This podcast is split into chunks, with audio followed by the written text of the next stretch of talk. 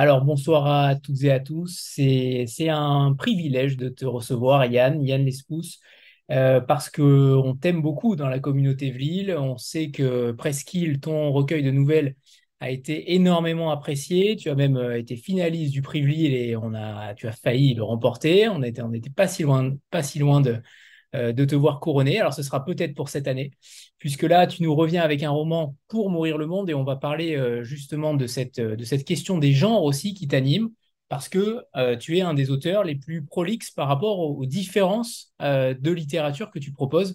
Et ça, ça va être aussi très intéressant d'en parler.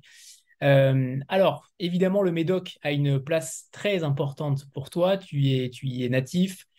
Et évidemment, il intervient aussi euh, dans ce roman-là. Et, j'aimerais que tu, euh, pour débuter, avant de parler du livre, j'aimerais que tu nous parles de ce passage entre euh, Presqu'île et Pour mourir le monde. Qu'est-ce qui s'est passé depuis? Comment tu as vécu aussi ce succès du recueil de nouvelles? Et comment tu as évolué à travers le monde littéraire après, après ce recueil Presqu'île, chez édité chez Agulo, bien entendu. Oui, bah écoutez, euh, bonjour à tout le monde déjà, hein, euh, merci, euh, merci encore pour, pour votre accueil, puis pour votre, pour votre soutien, parce que aussi si je pense que le succès de Presqu'île a tenu en partie aussi au, soutien de la communauté Vlil, qui a, qui a été vraiment très active autour de, autour de ce recueil. Donc voilà, merci, merci à tous. Et pour répondre à ta question, pour essayer, euh, en tout cas, d'y répondre. Euh, je sais pas, le, passage s'est fait euh, assez naturellement. Alors, le succès de Presqu'île. Le succès de Presqu'île, effectivement, c'était assez inattendu. Euh, voilà, hein, quand je pense qu'on avait parlé justement quand on s'était rencontré la première fois avec avec Nadège ici dans ce dans ces rencontres. au départ, on n'était pas parti avec l'idée que ça serait un grand succès. Hein, et quand on avait signé, euh, voilà, Sébastien euh, Vespizer, euh, des éditions Agulo, on avait dit bon, on va essayer de tabler sur 1000 et ce sera bien parce que des nouvelles dans le Médoc, on est vraiment très très con de le faire. je le cite. Et donc voilà, finalement ça, ça a bien, ça a bien fonctionné. Et, et puis voilà, l'accueil a été très chouette. et on l'a plutôt bien vécu, hein. Euh, on, va, va pas mentir. On l'a plutôt bien vécu, c'était c'était super sympa. Et euh, et quant au passage après euh, au roman, on aura l'occasion d'en parler, mais ça, ça c'était un peu naturel, à vrai dire, de, de changer de format, en tout cas, parce que Presqu'île, les nouvelles, bah, c'est bien, mais à un moment, c'était un, un projet il y avait un vrai projet derrière Presqu'île qui était de proposer des, euh, tranches de vie. Et, euh, je pensais avoir fait le tour euh, de ce sujet-là, tout simplement. Donc après, il fallait passer à autre chose, hein, pas faire Presqu'île 2, le retour, et, et après, et après tout le reste. Alors en effet, sur, sur les genres littéraires, un essai, un recueil de nouvelles, là c'est un roman. Quand tu dis que c'est naturel, euh, ça veut dire que ça germait en toi depuis longtemps, puisque après tu nous parleras de la genèse de Pour mourir le monde, qui est cette découverte d'une carte euh, dont tu parleras juste après. Mais concrètement, ça, la, question romanesque, on sait que tu es un grand fan de James Elroy et tu as découvert la littérature par Elroy, et on parlera aussi de cette différence de genre, parce qu'on passe quand même d'un roman noir euh, d'un genre dans lequel tu excelles, et notamment en tant que critique. Mais passer de cela à un roman d'aventure, il y a quand même un, delta qui est assez immense. Donc on va en parler juste après. Mais avant ça, j'aimerais que tu nous parles de cette histoire de roman, de matière romanesque qui germait en toi peut-être depuis euh, plus longtemps que ça. Euh, je sais pas si ça germait depuis très longtemps. Euh, j'étais très à l'aise moi sur les sur les nouvelles, vraiment. C'était un format qui me convenait bien. J'ai l'habitude d'écrire des des choses assez courtes en fait. En, dehors de mes travaux universitaires où euh, j'ai dû écrire euh, des thèses et ça, euh, bien entendu, c'est très long. Mais en, dehors de ça, moi, je suis vraiment plus à l'aise avec avec les formats courts. même en, ce qui concerne la chronique, par exemple, la chronique de roman, j'aime bien bien faire ça. avec un, un format assez, assez ramassé. J'aime bien aller directement au cœur du sujet et, et pas et pas faire durer. J'ai voilà. j'ai toujours été comme ça quand j'étais à, l'école. Hein, c'était pareil hein, quand ou à la fac quand j'avais quand on avait des examens qu'il y a des types qui rendaient 4 5 copies doubles j'étais ouais ça ça m'impressionnait toujours un peu et, et j'avais moi j'arrivais jamais à écrire autant quoi donc le roman c'était pas vraiment euh, une recherche euh, qu'il y avait. C'est juste qu'à un moment, effectivement, le sujet, euh, le sujet s'est un peu imposé et, c'était un sujet qui qui pouvait pas tenir dans une nouvelle. Parce qu'en fait, quand, j'ai écrit les nouvelles, j'avais eu un premier retour d'une éditrice qui était Caroline Bokanowski qui m'avait justement dit bah moi ça m'intéresserait mais je je publie pas de nouvelles et il y a quelques nouvelles de de votre recueil futurs recueils qui, euh, qui pourraient devenir des romans et, euh, ça serait intéressant que, que, vous les développiez. Et, euh, j'avais pas voulu puisque euh, mon projet était tout autre. Et, et surtout, je me disais, enfin voilà, là je l'ai tout dit, j'ai dit ce que j'avais envie de dire en cinq pages. J'ai pas envie de, de développer plus. Euh, là, le sujet de Pour mourir le monde est effectivement imposé de fait à quelque chose euh, de beaucoup plus large qu'une nouvelle. Et euh, donc voilà, il a fallu, euh, il a fallu entrer là-dedans. Et justement, est-ce que tu l'as fait? Alors, il y, a quand même 400 pages à peu près, 400 pages. C'est un roman entre guillemets contre nature pour toi? Est-ce que tu as eu des difficultés On le sait, on en a parlé parfois, mais c'est vrai que on sait que ça a nécessité un travail très long. On parlera de la documentation historique évidemment tout à l'heure, mais mais est-ce que tu considères ça comme contre-nature, toi qui aimes écrire dans la, dans la rapidité, dans quelque chose de plus ramassé, comme tu viens de le dire? Comment tu l'as vécu, cette situation-là? Parce que euh, c'est loin d'être évident, j'imagine, à construire, à accompagner pendant autant d'années. Euh, oui, alors c'est c'est pas évident euh, dans le sens où effectivement ça demande de, vraiment réfléchir à ce qu'on fait et de bien structurer ce qu'on a envie de faire. Ensuite, c'est euh, le plus difficile, ça a été pour pour moi, ça a vraiment été de m'habituer à cet exercice-là et à la discipline que ça nécessitait. Euh, parce que effectivement, quand euh, j'écrivais euh, des nouvelles, écrire une nouvelle, ça peut aller très vite. Euh, les nouvelles euh, sur lesquelles j'ai passé le plus de temps, j'y ai passé peut-être quelques jours dessus. Mais une fois qu'on a terminé une nouvelle, on peut laisser tomber et euh, se remettre à écrire une autre nouvelle euh, deux, trois mois, quatre mois plus tard. Euh, je me suis assez rapidement aperçu que pour le roman, c'était pas possible. il fallait vraiment, il fallait vraiment s'accrocher à son sujet, y revenir vraiment régulièrement, parce que sinon on passe son temps, et c'est ce que j'ai fait au départ, hein, en fait, on passe son temps à réécrire les mêmes choses, à réécrire le premier chapitre, parce que on y revient deux semaines après, un mois après, et en le relisant euh, on se dit que finalement il n'y a rien qui va et que donc il faut recommencer et, euh, et on peut faire beaucoup de surplace comme ça. Euh, c'est ce que j'ai fait pendant un moment et en recevant tous les jours les, les appels assassins de mon éditeur qui voulait que j'avance. Mais et voilà, au bout d'un moment, il a fallu vraiment que je m'impose, que j'arrive à m'imposer cette discipline. Et c'est ça qui a été qui a été compliqué. Après, l'écriture en elle-même Finalement, euh, j'ai pas, euh, pas éprouvé euh, une grande difficulté sur le format une fois que j'étais entré dans cette discipline. Voilà. Et après, j'essayais d'aborder en fait chaque chapitre comme une nouvelle d'avancer comme ça.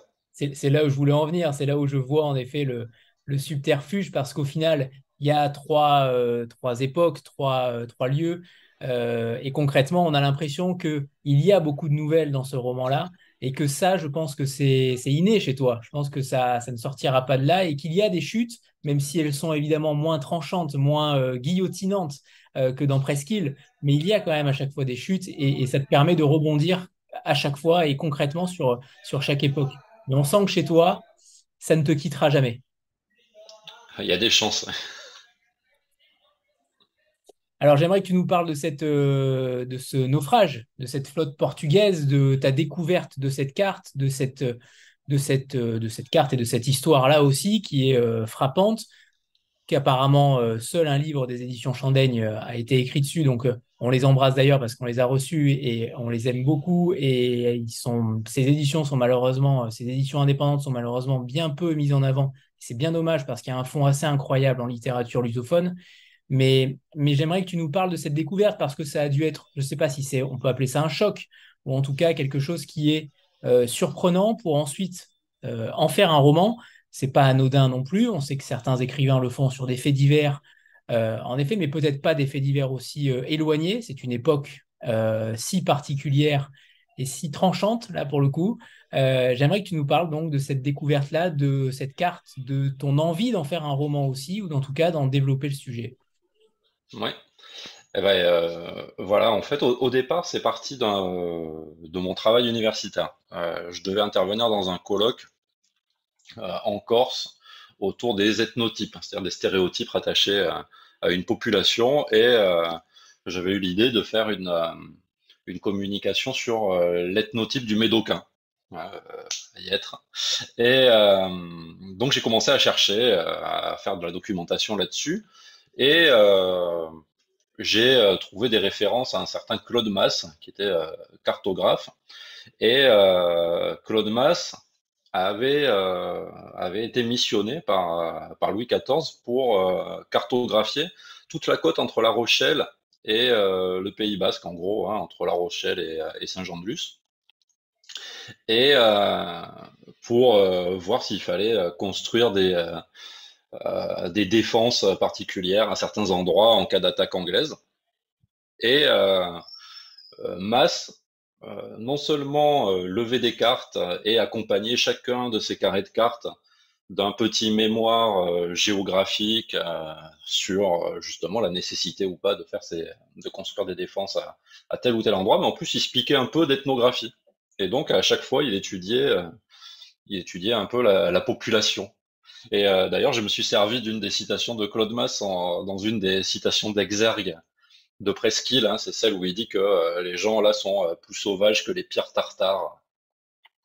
Et, et donc, je, voilà, donc j'ai commencé à regarder ça. Et il y a un livre qui existe, je l'ai sorti, hein, voilà, hein, qui s'appelle Le Médoc, Arcachon, les Landes et le Pays Basque vers 1700 aux éditions La Geste de Yannick Suir, qui est quelqu'un qui avait euh, fait son habilitation à diriger les recherches sur les cartes et euh, les mémoires de masse. Et donc ils ont édité, euh, ils ont édité ces cartes. Et donc moi j'ai regardé un peu mon, mon village, bien entendu. Hein, je suis allé voir du côté de mon village. Donc j'ai trouvé, ouais, c'était des très belles cartes, hein, cartes de masse. Je sais pas si on voit bien, mais donc voilà. Et à l'emplacement de mon village, euh, il y avait juste, y avait un, endroit qui était euh, noté sur la, sur la côte, sur le trait de côte, où il y a écrit, je vous le lis, truc ou but de la Carac, où échoua six vaisseaux portugais, où il y avait des richesses immenses et un prince qui fut tué par les habitants du pays, et aussi une partie de ses gens. Donc voilà ce que disait, euh, ce que disait cette carte, et c'était une histoire dont je n'avais jamais entendu parler. Je, me suis un peu renseigné quand je retournais dans le Médoc pour euh, voir si dans le village, il y avait des gens qui avaient encore la mémoire de, cette, de cette histoire-là. Personne l'avait. Donc j'ai commencé à chercher un peu sur Internet et je suis tombé euh, sur euh, le naufrage des Portugais. voilà, aux éditions Chandaigne. Le naufrage des Portugais sur les côtes de Saint-Jean-de-Luz et d'Arcachon. il y a eu une réédition en partie du texte en Petite Magellane, hein, qui s'appelle Le Grand Naufrage de l'Armada des Indes, euh, et donc j'ai commencé à lire ça et je me suis aperçu qu'il y avait qu'il y avait eu ce, vraiment un naufrage. Hein, c'était pas personne n'avait menti à, à Claude Mass. Euh, il y avait vraiment eu un naufrage que, euh, et c'était en effet des bateaux chargés de richesses qui revenaient de Goa, c'était la route des Indes, et euh, c'était des caracs, donc des nefs, qui étaient chargés essentiellement de poivre, parce que euh, le, euh, le, royaume du Portugal, hein, le roi du Portugal avait le monopole du poivre. ça, c'était une grande partie de l'économie du Portugal reposée là-dessus. Mais après, il y avait aussi tout un tas d'autres marchandises, et en particulier sur une de ces caracs, il y avait des, euh, diamants que le sultan de Bijapur euh, envoyait en cadeau à, la reine d'Espagne. Et, euh, il se trouve que voilà, donc ces bateaux sont arrivés dans l'Atlantique. Ils ont été rejoints par une flotte hein, de galions qui revenaient de Salvador de Bahia, où les Portugais et les Espagnols avaient repris Salvador aux Hollandais. Et ces, euh, ces galions étaient chargés d'escorter ces nefs, euh, qui ont été, euh, qui étaient des, bateaux très peu manœuvrables. Hein. C'était très difficile à, à manœuvrer. N'ont pas pu rentrer dans l'embouchure du Tage, sont remontés beaucoup plus au nord et sont restés coincés pendant un moment à la Corogne en Galice parce que les vents n'étaient pas favorables pour revenir ensuite vers le sud. Et puis, euh, ils ont euh, essayé de tenter une sortie à un moment où se levait une énorme tempête. Ils ont été pris dans cette tempête, ballottés dans tout le golfe de Gascogne pendant des semaines, et ils ont fini par s'échouer euh, sur les côtes du Médoc, où euh, donc la, la caraque Sao Bartomeu, qui, qui transportait euh, ces fameux diamants, justement, s'est échouée dans le Médoc, elle. Et de fait, tout un tas de rapports qui ont été réunis en partie euh, dans le naufrage des Portugais, expliquent que euh, voilà, euh, les habitants du Médoc ont été assez peu accueillants, hein, de fait, puisque ils ont tué une partie des survivants et allègrement raquetté les autres. Donc, donc voilà, je me suis dit que c'était quelque chose d'assez d'assez romanesque en fait cette histoire-là. D'autant plus qu'il y avait un personnage là-dedans qui est le capitaine général euh, de l'armada euh, portugaise qui s'appelait euh, Manuel de Menezes, qui, qui apparaît déjà dans les textes de l'époque hein, comme quelqu'un de très particulier, hein, très attaché à, son honneur au Portugal et en poussant cette, cette importance de l'honneur jusqu'à la folie presque, ce qu'il a amené faire couler euh, une nef euh, bien avant, hein, quelques années auparavant, euh, juste parce qu'il n'avait pas voulu répondre à des Anglais et qu'il les a provoqués jusqu'à ce qu'ils viennent le couler, ce qui a fait de lui un héros, paradoxalement. et donc voilà, je me suis dit qu'il y avait là quelque chose de très très très romanesque. J'ai raconté ça à Sébastien Vespizer un soir de décembre 2019. Ouais, on venait juste de signer pour Presqu'île en fait à ce moment-là. Et euh, après ce qu'il allait sortir un an plus tard. Et, euh, Sébastien m'a dit ah ouais ça pourrait être bien puis euh, voilà quelque chose de l'aventure quelque chose de dépaysant aller de Goa à Salvador de Bahia en passant par le Portugal et le Médoc ça pourrait peut-être donner quelque chose et donc voilà j'ai commencé mes recherches comme ça avec en plus le grand bonheur de l'arrivée du confinement pas très longtemps après ce qui m'a permis de faire euh, beaucoup de recherches chez moi. Ça t'a permis de t'évader notamment. Ah oui, j'ai, moi j'ai passé mon confinement euh, justement dans les bouquins de chez Chandaigne en grande partie, dans les archives euh, en ligne de tout un tas de, bibliothèques au Brésil, au Portugal, en Espagne et en France. Et pour faire ma documentation, donc j'ai moi mon confinement, j'étais quand même passé beaucoup à, voyager aussi euh, dans ma tête et dans mes recherches. Alors ça représente à peu près euh, trois ans de travail quasiment et on comprend parce que le roman est extrêmement dense, fourni historiquement, euh, même s'il y a évidemment des éléments fictifs, on parlera peut-être de cette part fictive ou non, mais en tout cas il y a quand même beaucoup de travail. Comment tu as matérialisé les choses, notamment dans les trois époques, dans les trois personnages euh, est-ce que tu as travaillé peut-être euh, un, personnage après l'autre? Comment tu as ficelé les choses par rapport à, ton, à ta documentation qui a dû être extrêmement riche et surtout euh, à la rendre romanesque? Parce que c'est bien beau d'avoir des documentations, mais rendre romanesque une information, ne serait-ce qu'une date, et à la lier avec les autres, c'est quand même autre chose. J'aimerais que tu nous parles de ce travail-là de fond qui est immense, puisque sur 400 pages, on a euh, un nombre de, choses historiques, de faits historiques, qui sont quand même euh, multiples. Oui, ben, euh, oui, voilà, ça a été du, travail de, lecture hein, essentiellement, et de recherche après d'éléments sur des questions beaucoup plus précises que je me posais. il a fallu que je me fasse vraiment tout un fond historique là-dessus, parce que alors moi je suis historien, mais je suis spécialiste de l'époque contemporaine. Donc l'époque moderne m'intéressait déjà. J'avais quelques bases, mais j'avais quand même très très peu de bases sur l'histoire du Portugal et l'histoire de l'Inde ou du Brésil au XVIIe siècle. Euh, donc, euh, il a fallu que, je fasse beaucoup de recherches. Une de mes craintes, c'était justement ça, c'était que les recherches euh, transpirent trop du texte. Hein. Je voulais que, ce travail de recherche s'efface derrière le romanesque.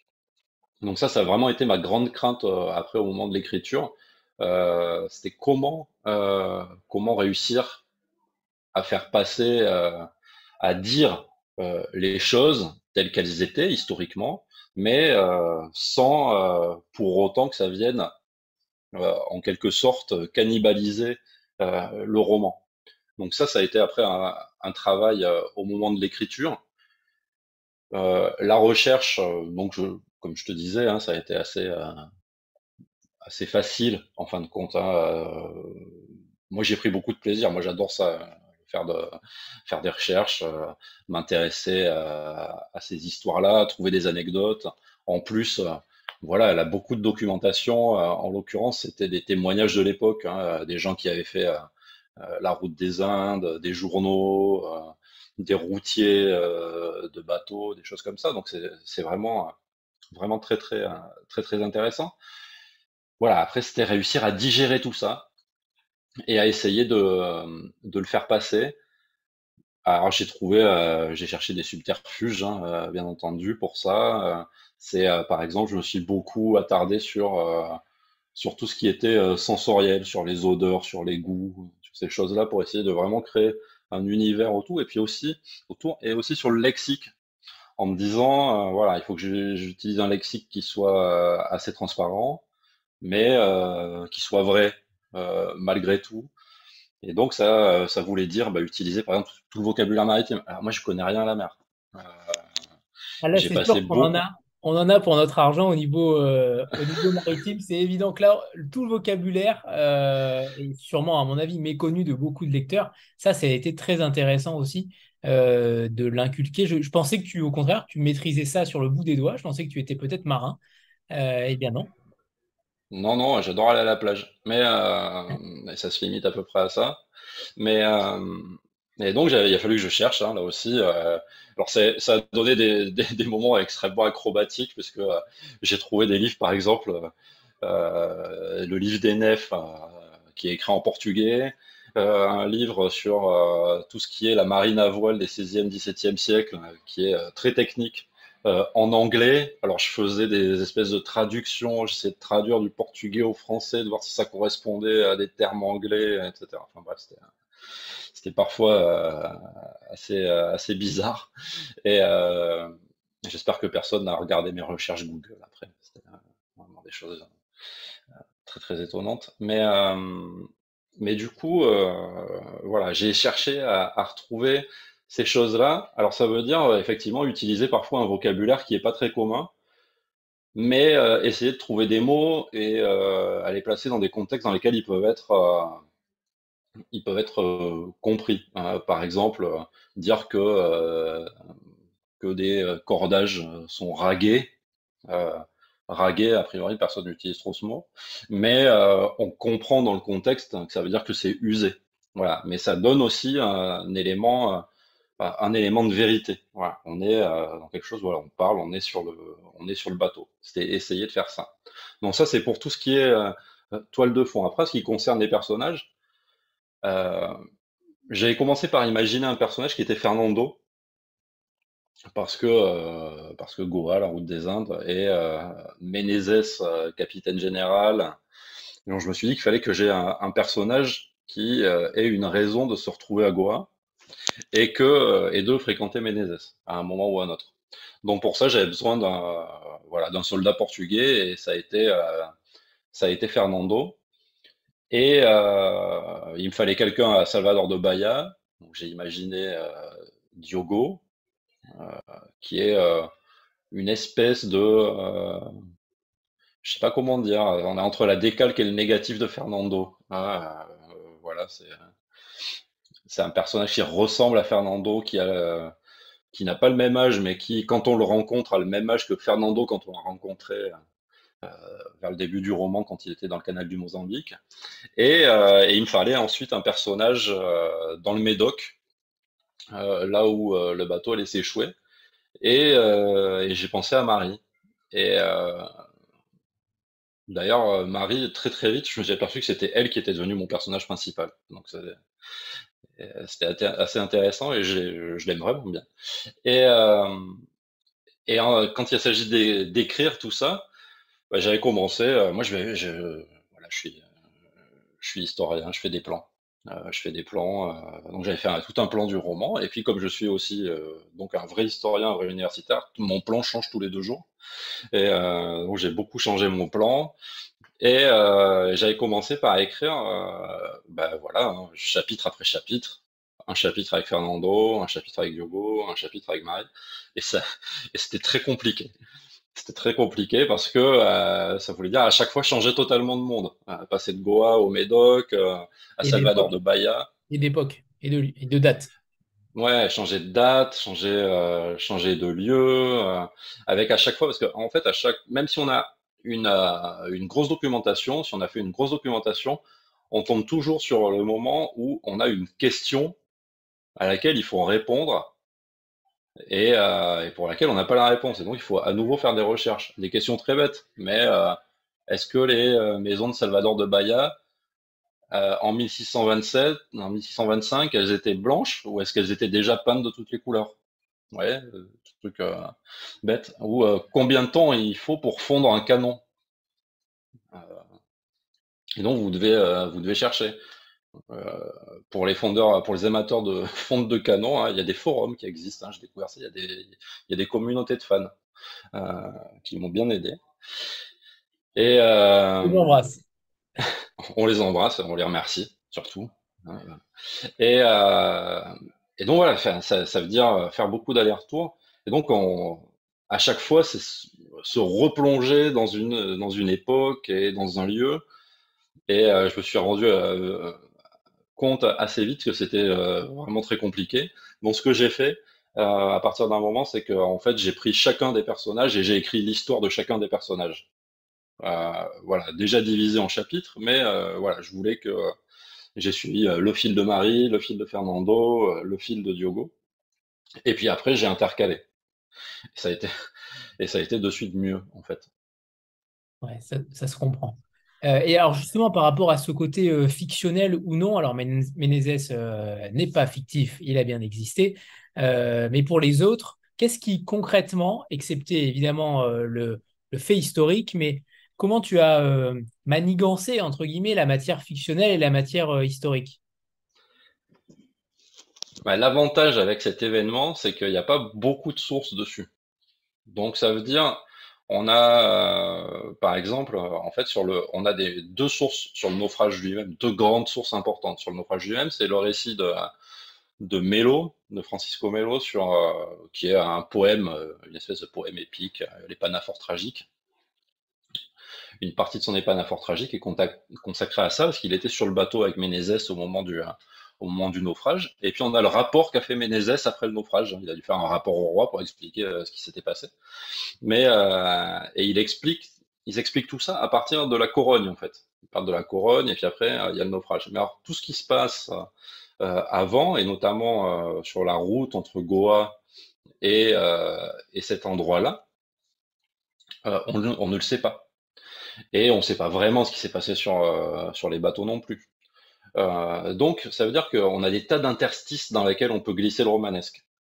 Et euh, même chez Ménézès, en, fin de compte, parce qu'on le connaît à travers ce qu'il écrit, on le connaît à travers quelques descriptions qui sont faites par d'autres personnes, par Mélo euh, en premier lieu, mais aussi par exemple par les Anglais qui l'ont coulé en 1616, qui se disent qui est ce grand malade qui, qui a voulu qu'on le coule à tout prix? Et donc on a on peut, on trouve hein, des fiches Wikipédia euh, sur euh, Ménézès, mais c'est très court. En fait, on sait même pas vraiment où il est né. Euh. Donc même lui, en quelque sorte, il est plein d'interstices romanesques. On peut, y placer plein, plein de choses. Donc voilà, c'était ça aussi qui était intéressant dans, ce fait-là, c'est qu'on pouvait s'appuyer sur, sur une, espèce de colonne vertébrale de d'événements réels, mais tout autour, on pouvait créer une chair romanesque assez importante parce que c'est une histoire qui est pleine de trous, qui est pleine de trous. Et puis même quand il n'y a pas de trous, en fait, on a toujours quand on va chercher des témoignages, on a des témoignages qui ne sont pas concordants. Euh, sur la prise de Salvador de Bahia, si vous avez les récits des Hollandais, les récits des Portugais, les récits des Espagnols, euh, en fait, vous n'avez jamais exactement le même récit. Euh, la, bataille dans le Mozambique, on a un rapport portugais un rapport anglais. Autant dire que c'est pas du tout les mêmes, sauf à l'arrivée, puisque c'est sûr que le, bateau a coulé. Donc, tout ça aussi, c'est très intéressant. on peut pour le coup, euh, venir là euh, euh, et insérer sa propre histoire et laisser aller son imagination. On peut même potentiellement creuser et inventer l'histoire, en tout cas la réinventer.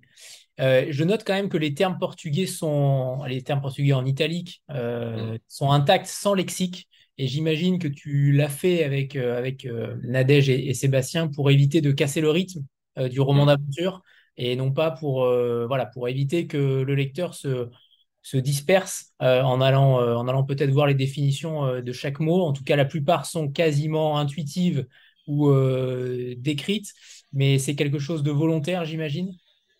Ah oui, oui, on a discuté, on avait pas mal discuté avec, avec Sébastien, avec Estelle aussi, hein, Estelle Flory qui, s'est occupée vraiment de l'édito.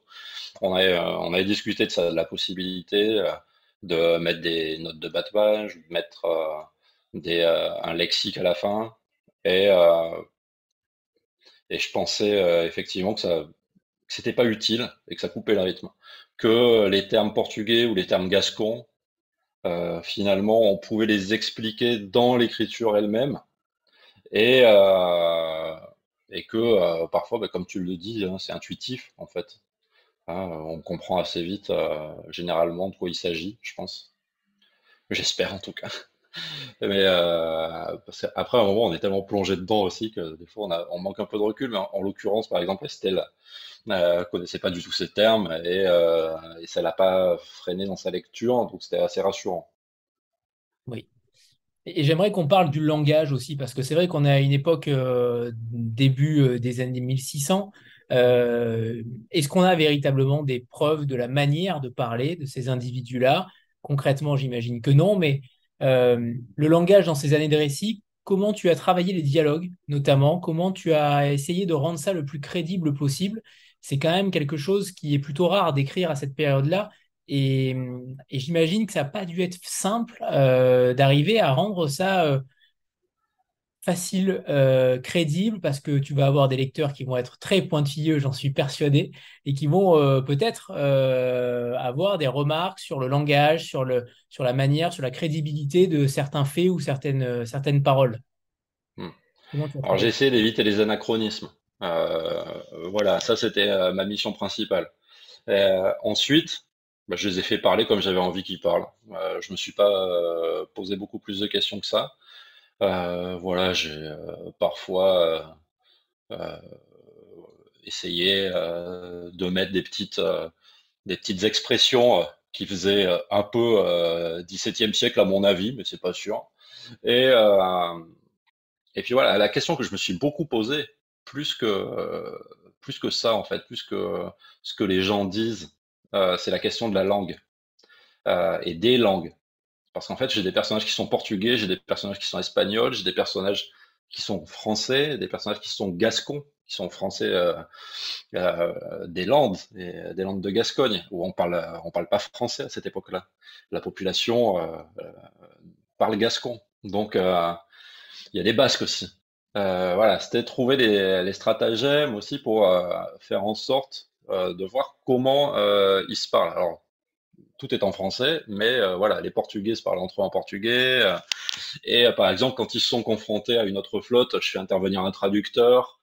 Quand j'ai des personnages qui vont aller dans le Médoc, aussi, ils vont, être avec, ils vont trouver des traducteurs et quand Fernando, je révèle rien, c'est dans le premier chapitre, mais quand Fernando va se retrouver avec Marie, en fait, ils se parlent quasiment pas. Ils ne se parlent quasiment pas parce que ils ont ils ont des langues différentes et ils essaient de se comprendre autrement. Donc euh, voilà, c'était surtout ça qui me posait euh, le plus de questions euh, dès le départ et pour lequel j'ai dû j'ai dû travailler pour essayer de trouver comment écrire ça et, et que ça soit relativement fluide. Quant au dialogue, mon parti pris en fait ça a été d'en mettre le moins possible. Donc je les mets quand ils sont vraiment importants, quand il y a une action importante à un moment et euh, où c'est nécessaire, où il y a une rencontre, où il y a des choses qui vont se dire qui sont essentielles à l'intrigue. Mais, euh, sinon, je suis, euh, c'est effectivement beaucoup plus un roman dans lequel l'auteur raconte une histoire. Hein.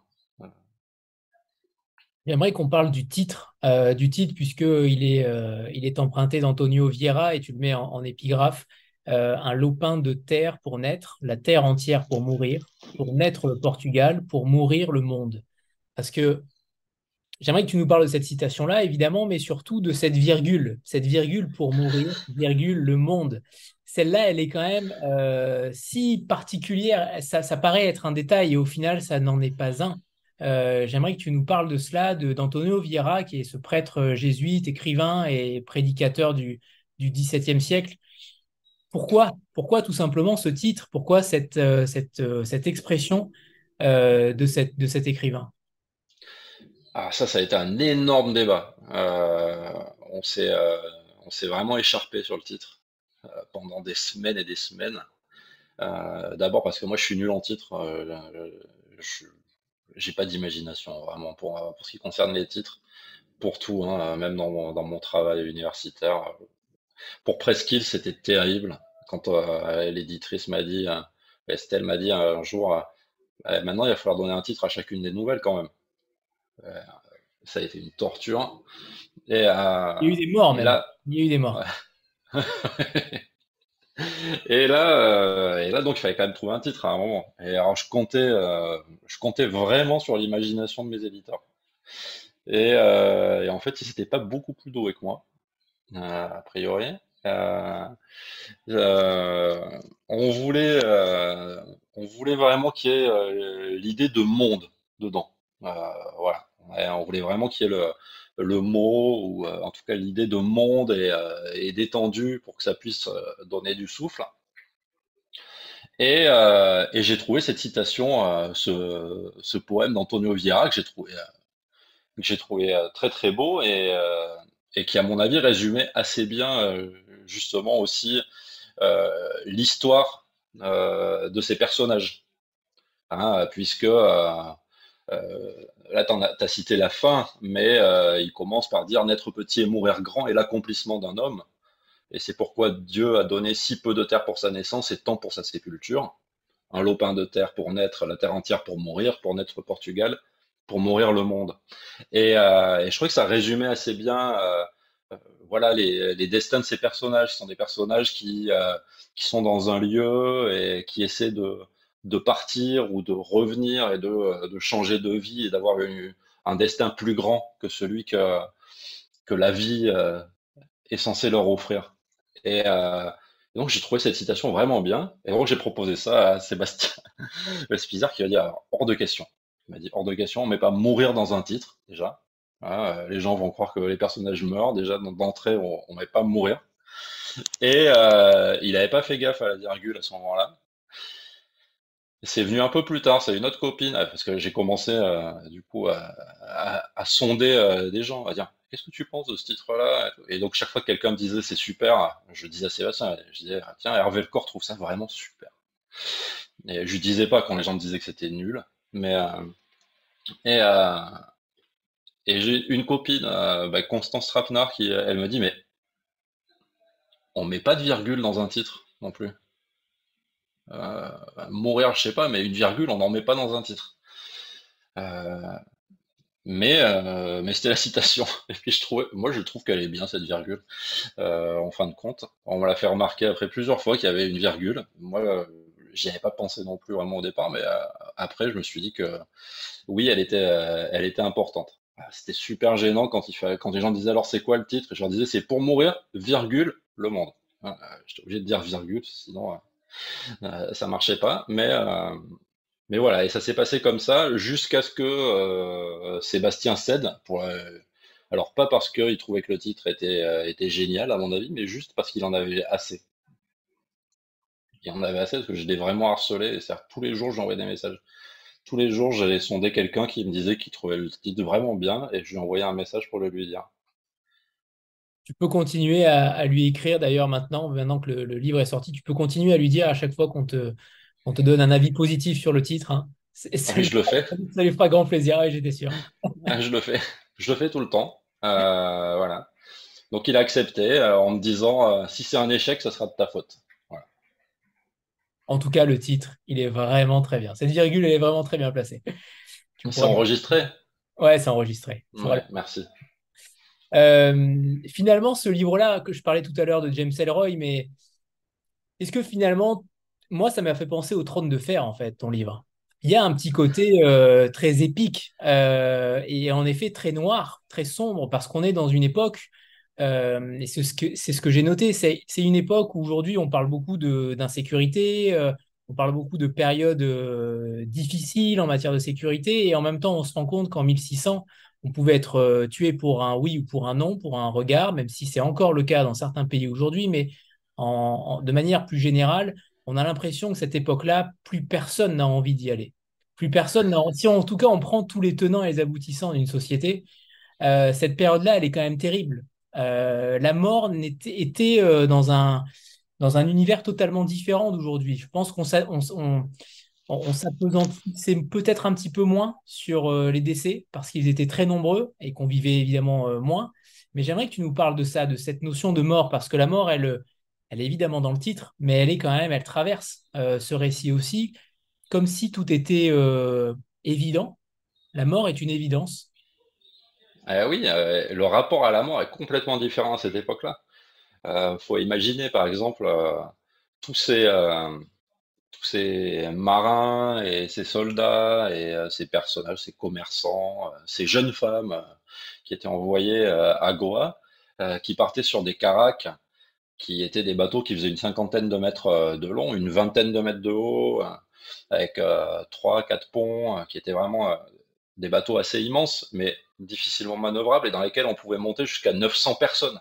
imaginez 900 personnes, plus des marchandises, plus tout ça, c'est une promiscuité énorme, terrible, et c'est un voyage sans escale de six mois. dans lequel on va, on va passer à la fois par des zones tropicales dans lesquelles il fait une chaleur euh, énorme, euh, au Cap de Bonne-Espérance où il fait euh, un froid terrible, où on affronte des tempêtes, et à l'arrivée, on a, quand les bateaux arrivent, ce qui n'est pas toujours le cas, on estime qu'il y avait à peu près un peu plus d'un tiers des personnes qui étaient mortes à l'arrivée, sans compter ceux qui allaient mourir juste après. Hein, donc voilà, le rapport à la mort est totalement différent. Euh, la mort, elle est acceptée. Euh, c'est comme ça, elle est là, et puis euh, Dieu pourvoira à la suite. Et donc, cette mort, elle est acceptée, et, effectivement, elle peut survenir tout le temps. Et c'est aussi ça qui est, qui est intéressant dans la matière romanesque, finalement. C'est-à-dire, on a des tas de personnages, et, et des fois, ils meurent. voilà, il y a des moments où on avait des, personnages qui, sont là. Et euh, ça, c'est peut-être le côté euh, trône de fer, euh, effectivement. Il y a des moments, on a des personnages qui, sont là, on se dit qu'on va bien les installer, puis finalement, non, ils meurent. Et voilà, ça m'est arrivé avec un des personnages. J'essaie de pas trop spoiler, mais il y avait un personnage à un moment. Et je dis à Sébastien, je l'avais au téléphone, on se parle tous les jours quasiment avec Sébastien. Et, en particulier là, je tous les jours, et bien, plus, tous les jours, il, me disait qu'il fallait que je lui rende le manuscrit. Et, euh, et que tu changes le titre? Et que je change le titre. Euh, et, je lui dis un jour, ah, là j'ai trouvé un super méchant, il va être super bien. C'est un, personnage vraiment sympa. Je pense que là il va, il va bien porter l'histoire sur un moment.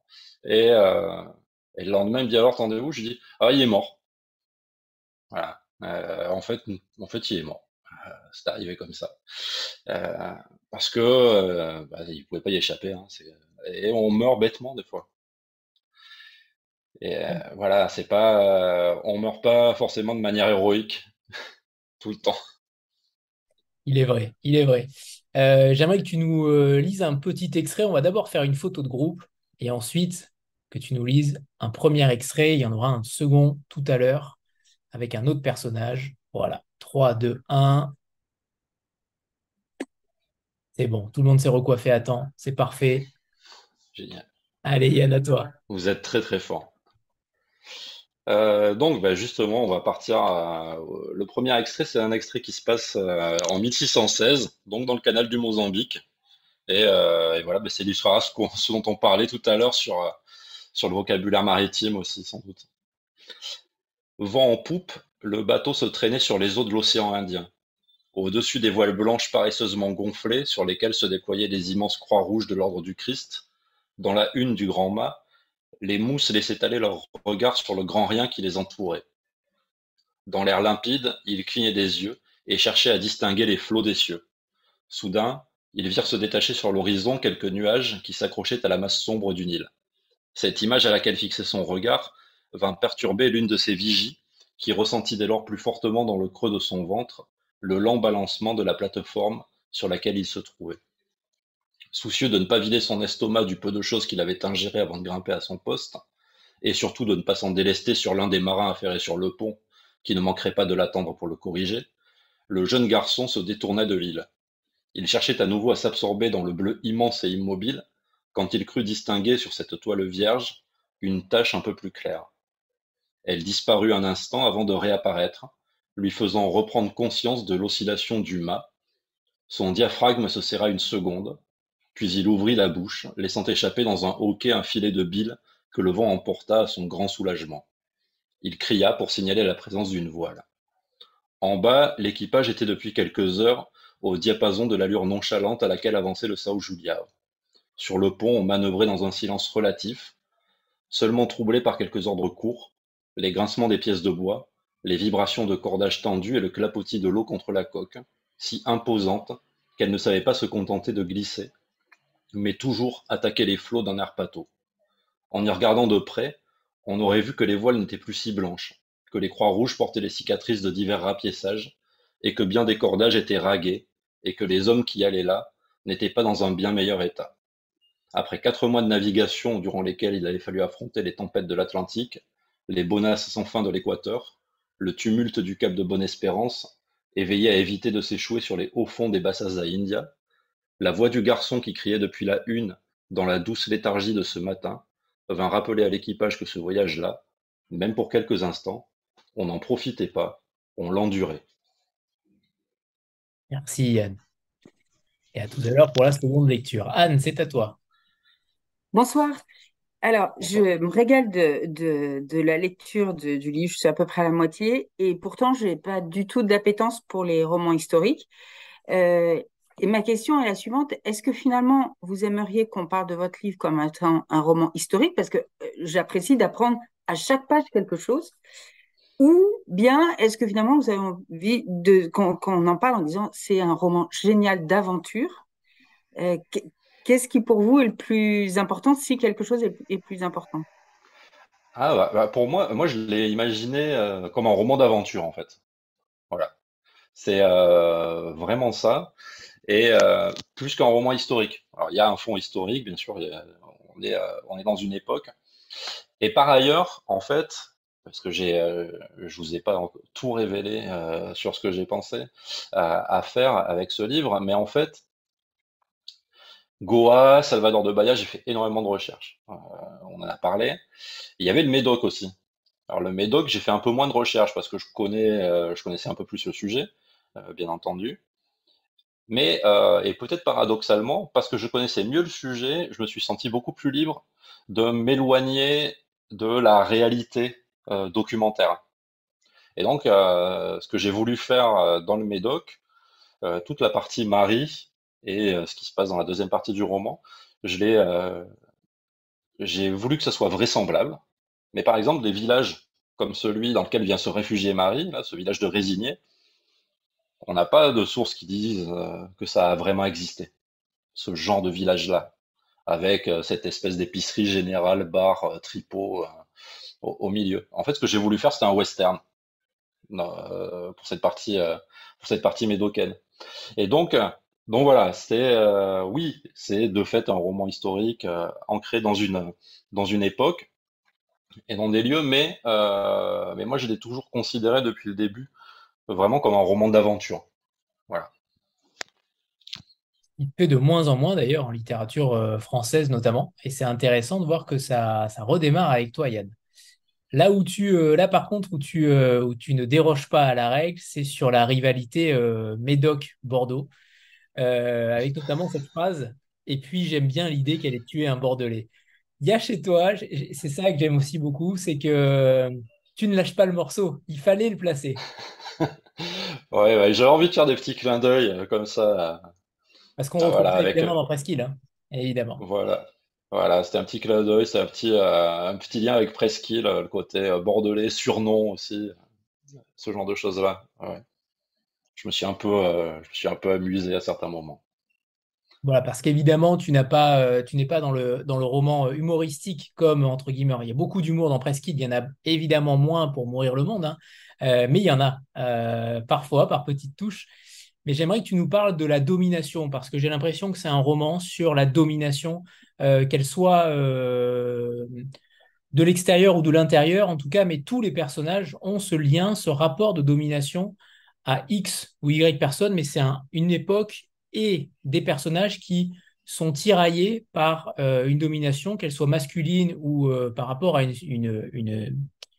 un, lien hiérarchique mais il y a quand même, c'est peut-être le roman de la rentrée sur euh, la domination et le pouvoir de la domination. Oui, euh, de fait, les, personnages que je voulais mettre en scène, mais c'est un peu comme ce que, que j'avais voulu faire avec Presqu'île, en fin de compte, je voulais euh, mettre en scène un peu les oubliés de l'histoire, si on veut. C'est les, les petites mains, les personnages qui font, font l'histoire loin des grands, ou au pied des grands, mais, euh, mais qui euh, jamais ne tirent leur épingle du jeu. Et là, j'avais trois personnages dont, euh, dont l'objectif, c'est justement d'essayer de, de, tirer cette épingle du jeu. C'est essayer de, de s'en sortir dans un monde dans lequel, de toute façon,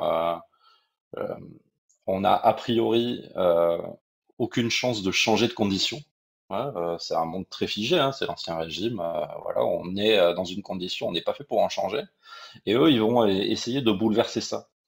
Et j'avais envie de, parler de ça. Et après, c'est aussi un livre plus largement sur la domination des empires aussi sur sur d'autres lieux. voilà, hein, l'empire portugais, en Inde et au Brésil, les luttes entre entre les empires pour dominer des endroits qui ont rien demandé du tout. Ah, euh, j'aime bien pour ça aussi mon personnage d'Ignacio euh, au Brésil. Mais euh, et donc voilà, c'était ça, c'est effectivement ça l'idée, parce que on a beau écrire un roman qui se passe au XVIIe siècle, on l'écrit jamais aussi que depuis le moment où on l'écrit. Donc, je pense que pour ça, par exemple, Marie est un personnage assez contemporain aussi et qui vient bien s'intégrer là-dedans. Euh, voilà, c'est euh, effectivement, il y a cette domination-là, il y a la domination. Euh, je voulais avoir des personnages, je vois la, la, petite remarque de Anne. là, il y a effectivement la domination divine. Et, mes personnages, une partie de mes personnages, eux, pas vraiment en Dieu, hein, ou s'arrangent beaucoup avec lui. Et c'est vrai que c'est, je trouve, hein, euh, en tout cas, que c'est certes un roman euh, où il y a de l'histoire, mais à mon sens, il n'est pas historique dans le sens où il est très actuel. Tout ce que tu viens de dire, euh, ces plaques tectoniques entre les États, le rapport, les rapports de domination, et je vais te citer page 57, cette phrase, elle est totalement actuelle aussi. On pouvait faire une vie presque honnête ici, à condition de se plier occasionnellement aux ordres d'un maître ou d'une maîtresse au désir d'hommes qui en avaient les moyens, ou savez-vous convaincre qu'ils les avaient.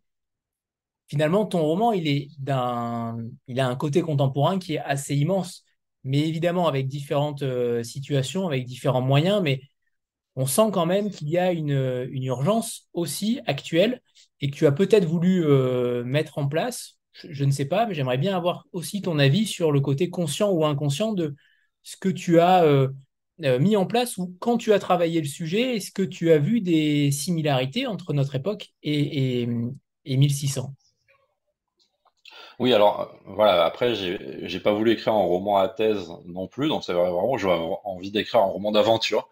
Mais euh, de fait, euh, nos préoccupations, elles sont là tout le temps. Et, et bien entendu, j'y j'y ai pensé à ces similitudes qu'il pouvait y avoir.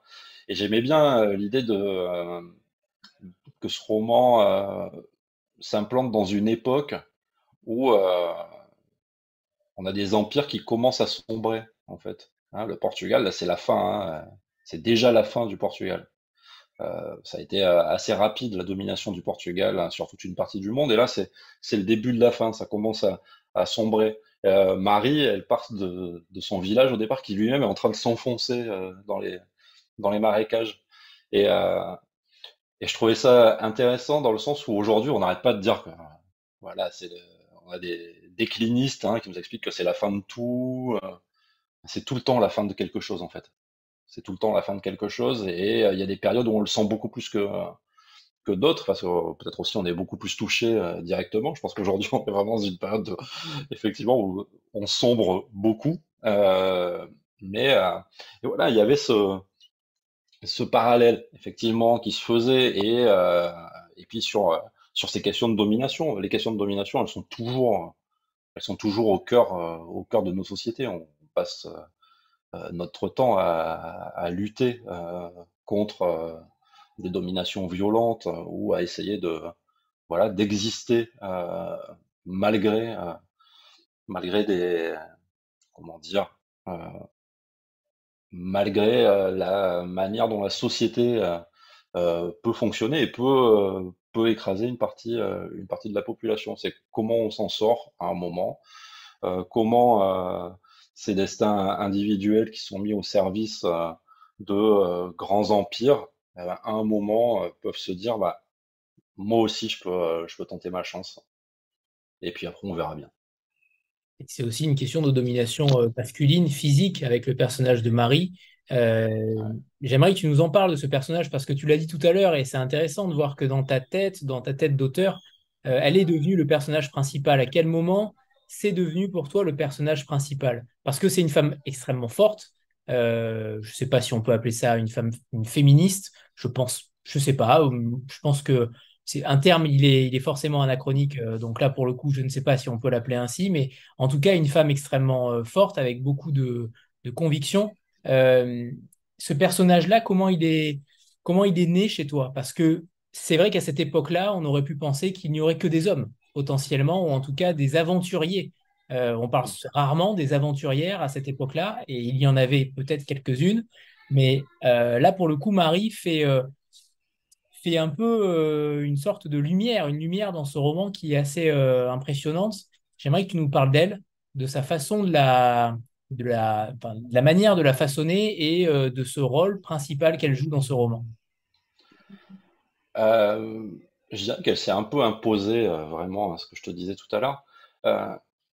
J'avais envie que ça soit que ça soit une femme parce que justement il y avait que des hommes hein, sinon. Et et, et on parle des oubliés de l'histoire voilà. Donc les femmes c'est aussi les grandes oubliées de l'histoire dans ces moments-là donc, euh, c'était important qu'il y en ait une. Et, euh, et j'avais envie, euh, voilà, qu'elle soit, bah, qu'elle soit comme, comme Fernando, qu'elle aussi, elle ait, ait envie de, changer le destin qu'on lui a attribué, de, de se dire bah, qu'elle va avancer malgré tout, même si c'est difficile même si elle se retrouve de fait euh, prisonnière, en quelque sorte, euh, des lieux qu'elle n'arrive pas à quitter. Mais, euh, elle reste, elle garde la tête haute et, puis elle, refuse de se laisser marcher sur les pieds. Et, j'aimais bien ça. J'aimais bien ça, j'aimais bien la confronter à Louis, qui est un peu ce personnage impressionnant dont tout le monde a peur, mais, mais pas elle. il a, Enfin, si, il lui fait peur en fait. il lui fait peur aussi, mais, mais elle n'a pas envie de se laisser dominer par cette peur non plus. Et, et donc très vite, euh, elle, s'est vraiment imposée comme le personnage principal parce que je pense qu'il y a un peu, euh, il y a un peu de tous les autres personnages en elle. Il y a un peu de, il y a un peu de Fernando pour cette conviction de changer. Euh. Là, il y a un peu de Diogo aussi qui se retrouve embringué dans quelque chose qu'il maîtrise pas. finalement et qui, qui va essayer de trouver quelqu'un à qui se rattacher. Diogo, ça va plutôt être Menezes, justement, à un moment. Elle, c'est Hélène, qui est aussi un personnage que j'aime bien. cette, euh, pseudo-sorcière euh, dans, dans, sa cabane, qui elle aussi est en train de sombrer, hein, qui s'enfonce dans le sable. Et, euh, et donc voilà, et j'avais j'avais envie d'avoir ces, ces personnages féminins aussi, parce que voilà, on en parle peu, hein, et de fait, quand on lit les, les textes de l'époque, hein, même les, les, récits de voyageurs, on n'en parle pas tant que ça. Ils en parlent euh, un petit peu quand même à Goa. Et ils, en, euh, quel terme? Ils en parlent en quel terme en, matière euh, de domination? Est-ce qu'il y a quelque alors, chose Alors justement, ce qui choque les, voyageurs à Goa, c'est que les femmes à Goa sont très très libres à cette époque-là. Et, alors justement, je me suis pas servi. Alors je me suis servi un petit peu de l'anecdote à un moment, mais par exemple, on, a des témoignages qui reviennent très souvent, qui expliquent que les, les femmes portugaises euh, de Goa avaient euh, la fâcheuse habitude pour euh, vivre des aventures librement de droguer leur mari avec de, la datura. Et comme ça, et quand une fois qu'ils étaient dans le coltard, elles pouvaient faire ce qu'elles voulaient. Et, et, puis des fois, des fois ils en mouraient à l'occasion. Mais bon. Et, euh, donc voilà, c'est très c'est très marrant. Les témoignages de voyageurs qui arrivent à Goa disent, en plus, elles portent des jupes, euh, des, euh, des robes ultra transparentes et tout. C'est c'est vraiment un autre monde. Goa, c'est c'est un Portugal dépravé en quelque sorte pour les voyageurs. Et c'est assez intéressant. J'aimais bien aussi. mais il y a un autre personnage que j'aime vraiment bien aussi, c'est le personnage de Sandra qui se trouve à Goa et qui, elle aussi, essaie de trouver un moyen euh, d'échapper à sa condition. Ce que j'ai beaucoup aimé aussi, c'est que tu, euh, tu, agites le spectre un petit peu de notre nostalgie parce qu'il y a ces éléments, alors je ne sais pas si on peut appeler ça ainsi, mais des éléments de pop culture euh, avec cette fameuse sorcière. Tu parles d'Hélène, voilà, la sorcière, il y, a un barbare, il y a un indien, il y a des mercenaires, euh, on sent qu'il y a cet univers un petit peu euh, western, entre western, piraterie euh, et bataille navale, évidemment. Mais tu convoques un petit peu nos images du passé. Alors, on n'est tous pas très vieux, mais quand même d'un passé récent. Mais, mais, nos images, j'ai l'impression qu'il y a aussi cette convocation de la nostalgie, cette convocation de, de choses qu'on aime, mine de rien, pas forcément avec passion, mais en tout cas qu'on aime euh, lire ou en tout cas qu'on aime le rythme euh, de ce genre de récit.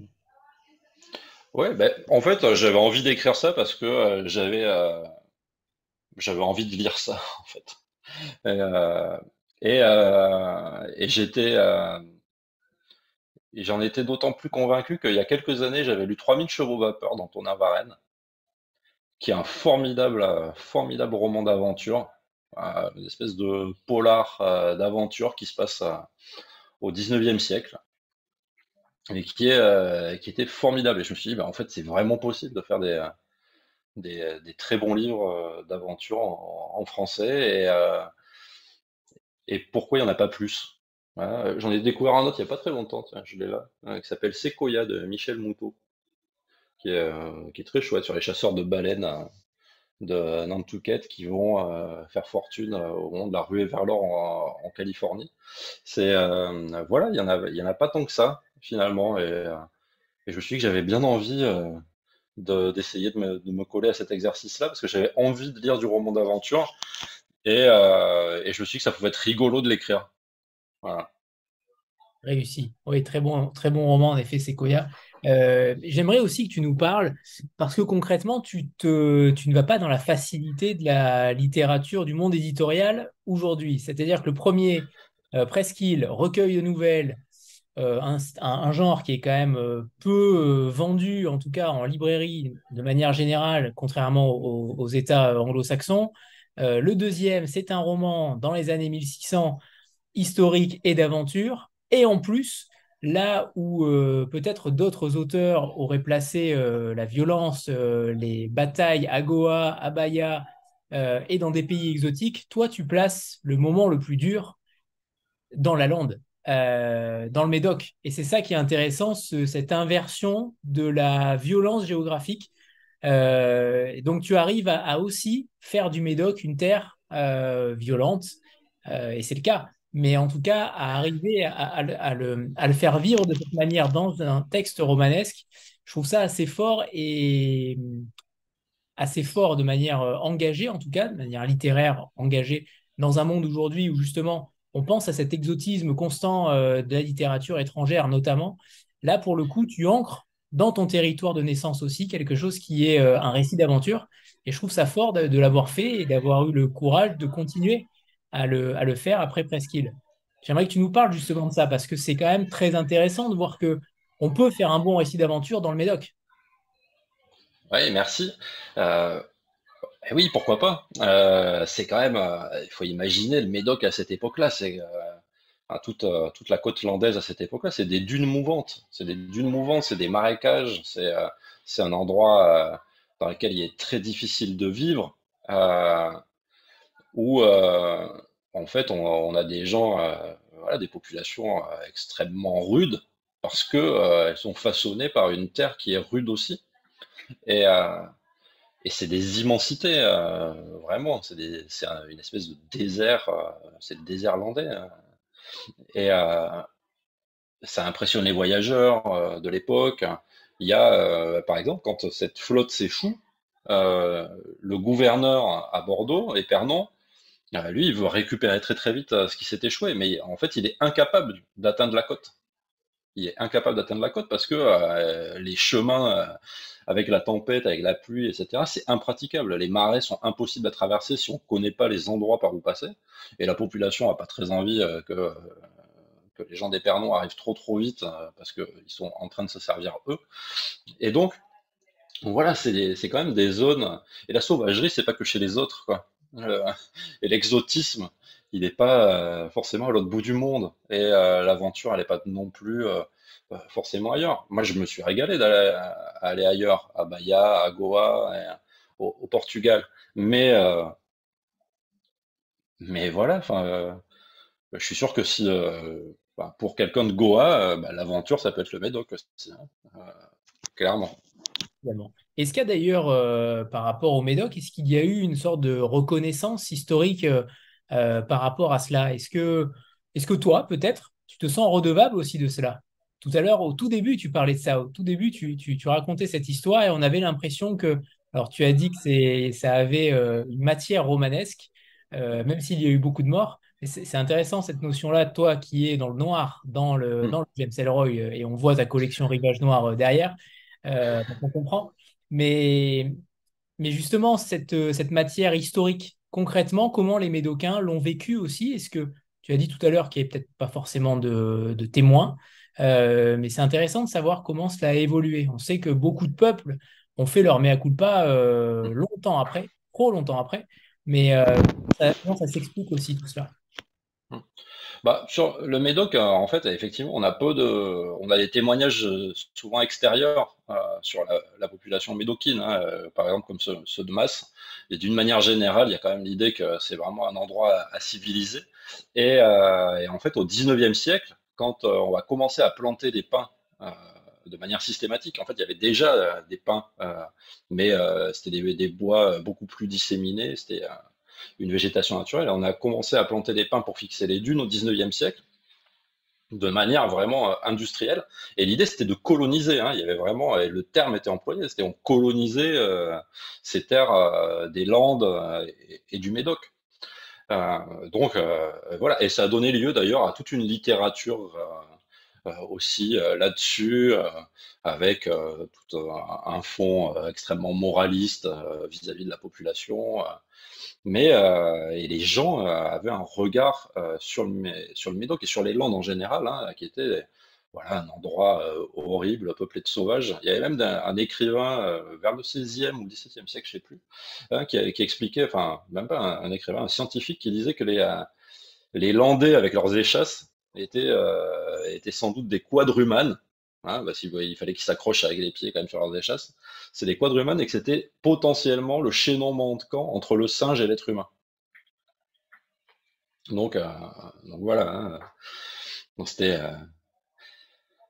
c'était intéressant euh, de, de, se retourner euh, là-dessus et de profiter euh, effectivement de, de cette sauvagerie ancrée dans, dans, ces lieux pour, pour en faire matière à roman. Très bien. Alors, Anne, Anne B, parce que vous êtes deux Anne, pour poser une question. Bonsoir Yann. Bonsoir. Tout d'abord, je, je, vous l'ai déjà dit sur Instagram, mais je vous le redis ce soir. Merci, merci pour cette lecture il y avait très, très, très longtemps que je n'avais pas été embarquée comme ça par un roman. Et, euh, et vraiment, c'est, je, je n'étais pas peu énervée aujourd'hui quand votre nom n'est pas apparu sur une certaine liste, mais c'est pas grave, j'ai un plan. Au mois de novembre prochain, je vais aller piquer un bandeau Goncourt 2023, je le ramènerai à la maison, je le mettrai sur votre bouquin, puis voilà. Ah, j'ai décidé que j'allais faire ça. Maintenant, plus sérieusement, vu que vous avez réussi à m'emmener dans un univers qui n'est pas du tout le mien euh, habituellement, a priori, le pitch avait tout pour me faire fuir. Je me demande si vous savez déjà dans quel univers vous allez nous emmener euh, la prochaine fois. Ah, euh, je sais pas du tout. Je sais pas du tout, du tout. Là, je dois dire que euh, je, suis un peu à sec. j'ai rendu le, en fait, j'ai rendu le manuscrit le 30 décembre, très exactement. On a travaillé dessus ensuite pendant quelques mois avec, euh, avec Estelle. Hein, et après, euh, après, il y a eu euh, les corrections, etc. Puis après, bah, il y a la fin de l'année universitaire pour moi qui a eu un moment de travail assez important. Mhm. Et, et puis ensuite, le début de la promotion déjà vis-à-vis des, des, libraires, des représentants, etc. Donc, je ne suis pas encore lancé Dans, la, dans la suite. Et donc, c'est vrai que Valérie dit tout simplement un roman noir, ça paraît tellement évident. Ça paraît tellement évident. Ce serait une bonne idée, effectivement. en tous les cas, bravo, bravo encore. Merci beaucoup. De rien. Alors, la deuxième, Anne. Bonsoir. J'ai une question sur le livre en lui-même parce que euh, il est très très beau. Euh, donc il y a cette euh, première couverture dans les tons de bleu, sans quatrième, sans, sans, rien au dos, ce que je trouve super. Et puis après, on l'ouvre et là, il y a une deuxième couverture mm. et, dans les tons de rouge. Est-ce que parce que vous étiez, euh, est-ce que vous, c'est la bleue et Sébastien la rouge et vous vous êtes pas mis d'accord euh, Ou qu'est-ce qui motive euh, ce choix éditorial? Et je précise, Yann, je précise, Yann, que les pages ont une qualité quand même. La qualité du papier est assez incroyable. C'est d'une épaisseur confortable. C'est quand même rare parce que le livre est quand même mm. épais et ça aurait pu être très difficile à lire. C'est important mm. de souligner parce que l'épaisseur du papier fait que c'est charnel, on va dire ça ainsi. oui, oui, euh, non, il y a eu un gros, gros travail hein, qui a été fait là-dessus. Euh, l'idée de la jaquette, c'est Sébastien. Euh, voilà, il disait, moi, je veux, je veux que, ce, texte qui sort du, de ce qu'on fait habituellement chez Agulo, on peut pas faire une couverture à, à puisque nos couvertures c'est des photos et qu'il y a très très peu de photos de l'époque hein, euh, et que ça ça pas à grand chose de mettre une photo de Salvador de Bahia ou de Goa ou du Médoc aujourd'hui. Euh, donc euh, Sébastien a dit faut qu'on trouve voilà qu'on sorte un peu de la charte habituelle d'Agulo et quitte à sortir de la charte autant dire ben, on propose un roman d'aventure autant proposer aussi un objet avec qui soit différent. Et donc, il voulait qu'il y ait une jaquette. Il voulait qu'il y ait cette jaquette. Euh, après, on a beaucoup discuté avec euh, le graphiste, hein, Cyril Favori, qui est, qui est vraiment super. c'est lui, hein, les choix de papier, la jaquette, la couverture. on, a, on a beaucoup discuté. Moi, je lui ai proposé la carte que vous avez donc en jaquette en bleu, là, qui est une carte qui a été qui date du, 1580. siècle. fin du XVIe siècle, d'un Hollandais qui s'appelle Johan van Lichoten. Et, donc dessus, si vous regardez bien, bah, vous trouvez des endroits euh, comme euh, la prison du Tronco, le palais du vice-roi, etc., euh, dans lesquels se passe une partie de l'action du roman. vous voyez arriver là, dans le, rabat sur lequel il y a le résumé de l'histoire, vous voyez arriver les, caracs, les nefs qui arrivent à Goa. Voilà, il y avait, donc ça c'était intéressant. On voulait vraiment qu'il y ait une carte là-dessus. Et après, Cyril a aussi trouvé les, les gravures à l'intérieur d'un traité sur les caravelles, qui sont très très belles. Euh, voilà, et puis on a, euh, on a discuté après beaucoup euh, sur. C'est vraiment un, travail à part entière hein, après le, choix de, de la couverture, de la jaquette. On a beaucoup discuté. Au début, Cyril, en plus, avait bossé comme un malade. Il avait, il avait créé en quelque sorte une, une police spéciale qui faisait ancien et tout. Et on, en a beaucoup discuté. On a dit non, finalement, j'ai dit, j'ai l'impression que je suis mort quoi, quand je quand je vois euh, ces lettres euh, comme ça, j'ai l'impression que c'est un auteur mort depuis 300 ans en fait. Donc euh, il faudrait mmh. trancher et puis avoir quelque chose de moderne. Donc il a proposé ensuite voilà cette typographie là qui, qui tranche un peu avec, avec le côté historique justement ancien de la carte. Donc ça a été un, ouais, ça a été un travail aussi à part entière. C'était plaisant. Et, on était tous extrêmement stressés après, euh, en attendant de voir le produit fini, voir si ça donnait comme, euh, comme on le pensait. Et on n'a pas été déçus. Euh, on en est très très content. Et c'est presque un clin d'œil aux éditions Chandaigne, je crois, qui parfois utilisent des cartes en couverture. Oui, ouais.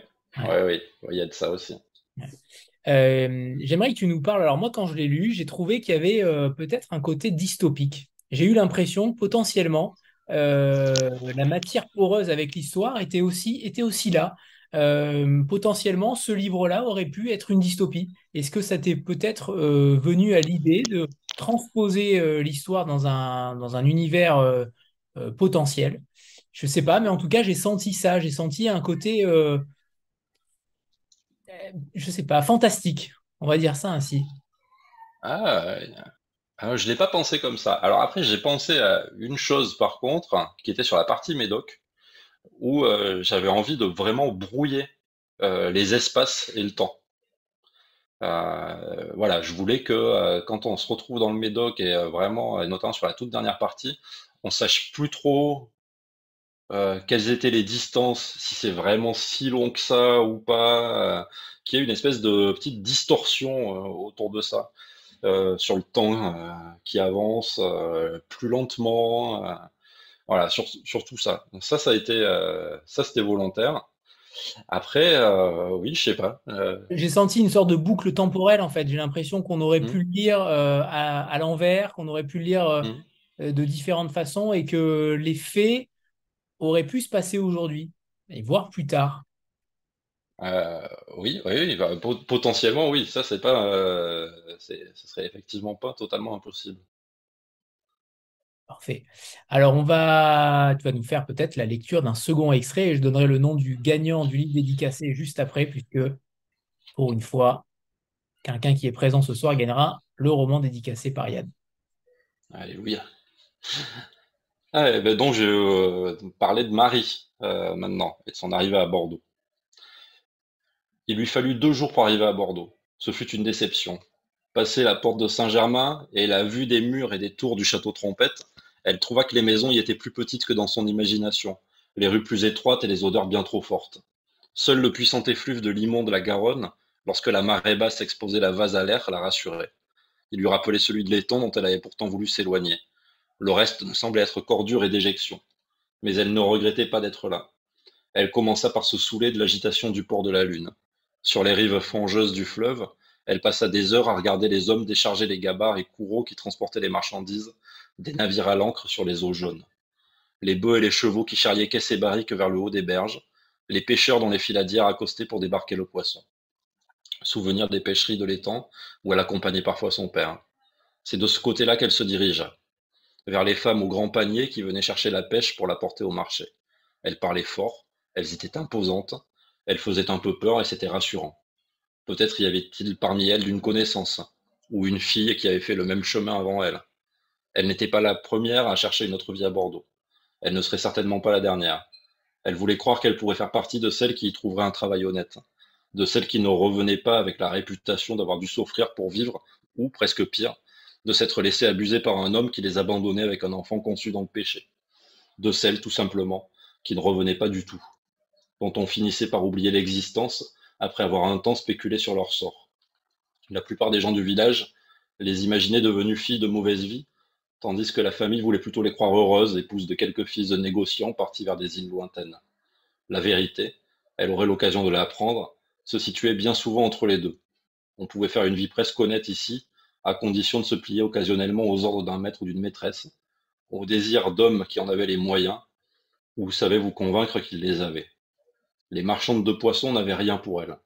Mais elles finirent par s'entendre pour l'envoyer voir la femme d'un tailleur qui possédait une taverne adossée au rempart à quelques rues du port. D'après elle, elle venait aussi du Médoc, ou en tout cas d'un de ces endroits avec beaucoup de moutons, plus d'eau encore, et bien peu de civilisation. Elle était landaise. Merci. Alors, une petite dernière question quand même, parce que c'est vrai que le roman d'aventure est, peut-être euh, très éloigné de ce que tu lis habituellement. J'aimerais savoir s'il y a eu des influences particulières dans ce genre littéraire. Est-ce que tu as lu aussi dans ton, euh, enfance? Est-ce qu'il y a des réminiscences peut-être de, euh, récits d'aventure? Et lesquels sont-ils? Ah oui, oui, bien sûr, il y a c'est aussi le plaisir de l'écriture de, de, ce livre, c'est aussi ça, c'est de se replonger un peu dans, dans les sensations qu'on a eues plus petit en lisant des, romans d'aventure. Euh, moi, j'étais très très fan de Jules Verne déjà. Euh, je le suis encore d'ailleurs. Et euh, Jules Verne, euh, Stevenson. Voilà, c'était vraiment des euh, voilà, c'est des lectures qui qui m'ont voilà Fenimore Cooper. voilà, c'est des lectures qui qui m'ont pas mal accroché et euh, voilà que je garde euh, en moi. Donc, euh, donc c'était aussi un plaisir de revenir vers ça. Là. Eh bien, ça tombe bien parce qu'ils sont là ce soir et ils vont, vous, ils vont pouvoir te poser une question. J'attends. Ouais, j'ai vu que tu étais hésitant. J'ai vu. c'est Delphine qui gagne le roman. Bravo, Delphine. Tu as bien fait de t'inscrire en last minute. Voilà tu auras le plaisir de découvrir euh, Pour mourir le monde, pour mourir, virgule, le monde, en espérant que tu ne l'es pas déjà. Euh, Yann, il est temps de te remercier infiniment. Je te souhaite vraiment le meilleur pour, le, pour celui-ci parce que clairement, c'est une belle aventure au sens éditorial et au sens littéraire. J'espère vraiment qu'il aura euh, toute la reconnaissance qu'il qu'il mérite. Et je te remercie infiniment pour ta gentillesse et tes réponses. Bah, merci à vous. Et avant de partir, je voudrais remercier aussi, euh, j'ai vu qu'ils étaient là, euh, Maxime et Nathan qui sont avec nous. Hein, euh, bonjour Maxime, bonjour Nathan. Maxime, il est apprenti chez Agulo, Nathan, il est stagiaire. Et c'est eux qui font ces trucs que personne n'a envie de faire, genre réserver des billets sur SNCF Connect, ouais, des trucs qui rendent fou. Et toute personne normalement constituée. ils font, qui envoient les services de presse, qui font tout un tas de choses, euh, qui euh, travaillent sur la composition des livres, qui euh, travaillent sur sur des relations avec, avec les libraires aussi, avec Sébastien, qui font voilà tout un tas de choses. les petites maisons d'édition aujourd'hui, elles vivent difficilement. Elles, elles, fonctionnent en grande partie grâce à cette immense main d'œuvre exploitée, les, les, apprentis et les stagiaires. Et euh, voilà, c'est euh, et donc je voulais les remercier aussi et eux et puis tous les autres qui sont passés avant parce que genre, voilà, ils ont passé C'était sûr que tu les dire. des nouveaux stagiaires, voilà. Et euh, donc voilà, merci à eux aussi parce que bah, c'est c'est quand même les stagiaires et les apprentis qui font fonctionner une grande partie de l'édition aujourd'hui. voilà. Et, et puis voilà, merci à Avril et à tous et toutes d'être là d'être là ce soir. C'était euh, un plaisir euh, renouvelé de, de vous rencontrer. Eh un plaisir partagé de te retrouver, Yann, et on espère, euh, alors même si tu n'as pas encore d'idée, mais pour le prochain, évidemment, on te, on te suivra. Parce que tu es un auteur à part et on est ravis à chaque publication. On t'attendait évidemment depuis longtemps après Presqu'île parce qu'on avait tous été saisis par, par ton texte et on ne savait pas à quelle sauce on allait être mangé et la sauce est bonne. Voilà. Tant mieux. Au revoir Yann, merci infiniment à tous. Au revoir, merci. Au revoir, merci.